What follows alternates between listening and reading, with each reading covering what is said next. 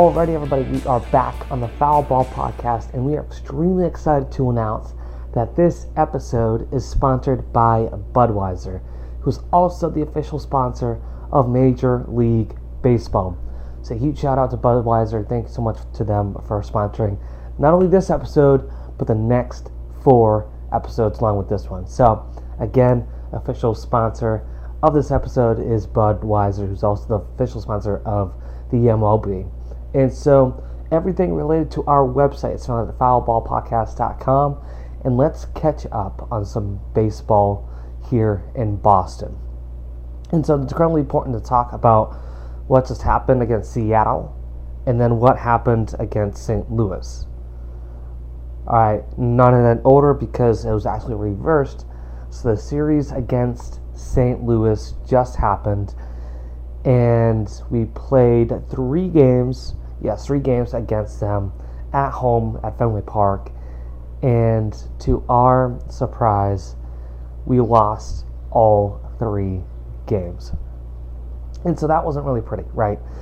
It was unfortunate that we did have to give up those three losses, especially coming off of a lot of wins that went really well, right? Especially against the series against Toronto when we had those four wins against them and really kind of gave us a bump up in the standings.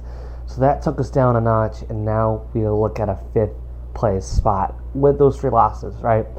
So the Friday night game on the 12th, we lost 8 to 6. That Saturday game, we lost 4 to 3.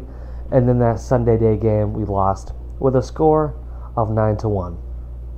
And so moving into the series against Seattle, the Monday night game against Seattle looked like batting practice, essentially, especially for Seattle. Of course, not the Red Sox, as it should have gone, because we lost 10 1, right? And that was a little bit of a scary sight coming off of three losses, going into a new series that we really needed to kind of win to kind of gain some momentum. And that didn't happen Monday night. So we're all looking at each other, asking the simple question of what's going on. So let's move into more of a positive side on Tuesday and Wednesday. We had two wins, a lot more offensive action, a lot more defensive action. Defense is key, and we'll talk about that here in a second. So we won Tuesday night nine to four. Then we won Wednesday night. Wednesday night ended up being nurses' night at Fenway, so that's awesome. And thank you to all our, of our nurses all around the country, not just here in Boston, of course in Boston too, but all around the country, all around the globe for everything we had to do. So it's good to see that we had such a win. And little to mention, like Wednesday night ended up being so cold. I literally don't know what it was because especially now it's beautiful out but yeah, Wednesday night was freezing at Fenway. It was cold entirely in itself, and plus it was incredibly windy too. So, all in all, cold night. By the end of the game, basically nobody was there, but we won at the end of the night, which was incredible and important too. Because although we're in fifth, fifth place is the bottom place within the division, even though we're in fifth place, every team in the American League East has a winning record.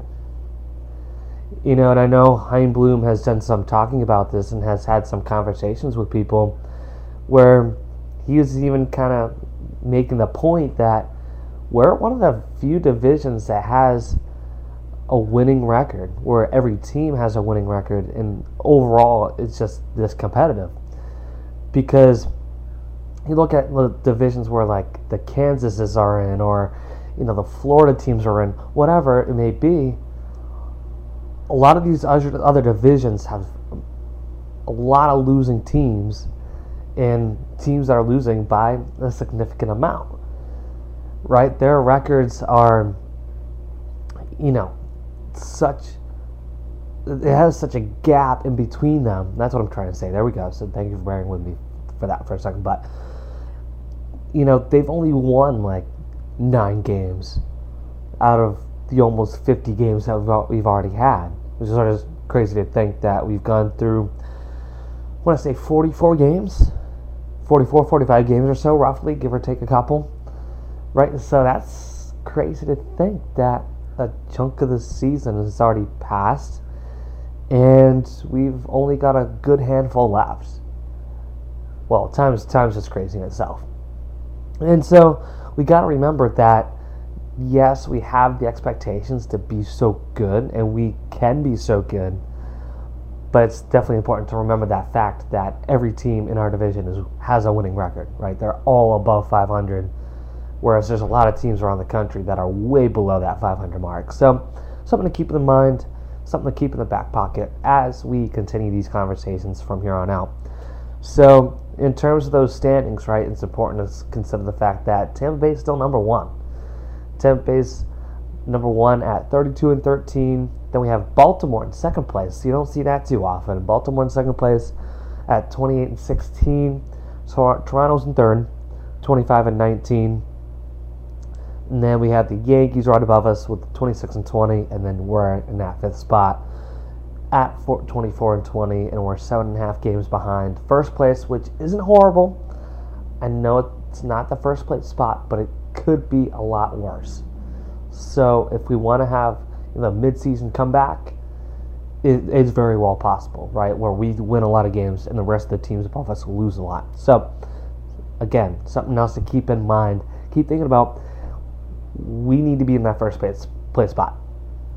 We should be in that first place spot, and it's definitely definitely very well possible. So the Yankees are six and a half games behind first place, whereas we're seven and a half. So again, that'll be huge where we win a few games and they lose a few games. That way, we get that bump up. Same thing with Toronto. Right? It's all about the stepping stone. That's the way I view it, like a step ladder, right? The Yankees are a step on a step ladder. Toronto's that next step. The Baltimore Orioles are the step after that, and then eventually the last step is the Tampa Bay Rays. And so, just think of it that way. That's incredibly important. And so, to start slowly wrapping things up here, it's important to consider some of the important numbers in terms of the way our offense and defense looks, right? So, in terms of batting average, we were second in second place for that at a two an average of 2.2 uh two, points. I'm looking at the ERA. Um, we have a point two seven two average. That's what I'm trying to say. Point two seven two average. We're third in runs. All right, we have currently 248 runs. Our ERA earned run average is a 5.00. That we're in 26 for that, so it's not that ideal. I know I keep saying this time and time again. It's a whole new conversation about.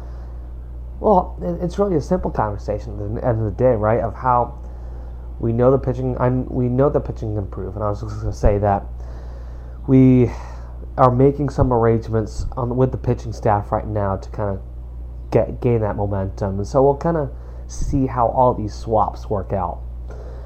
And so finally, for the number that I think we need to know too, is our whip. We have a 1.38 whip, which is 23rd within the Major League Baseball organization. And so there's a lot of work to do on that front, right? So we lost the series against St. Louis. We won the series against Seattle. And that's all we really need, right? It's just series win after series win. And that way, the more we kind of knock these series wins out, the more confidence and the more momentum we'll get, and the better in the standings will be. So that's the full cycle of everything. That's the conversation for now.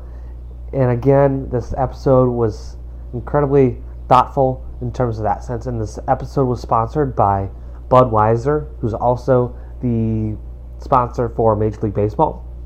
And so we want to thank them, and everything related to us can be found at our website, foulballpodcast.com.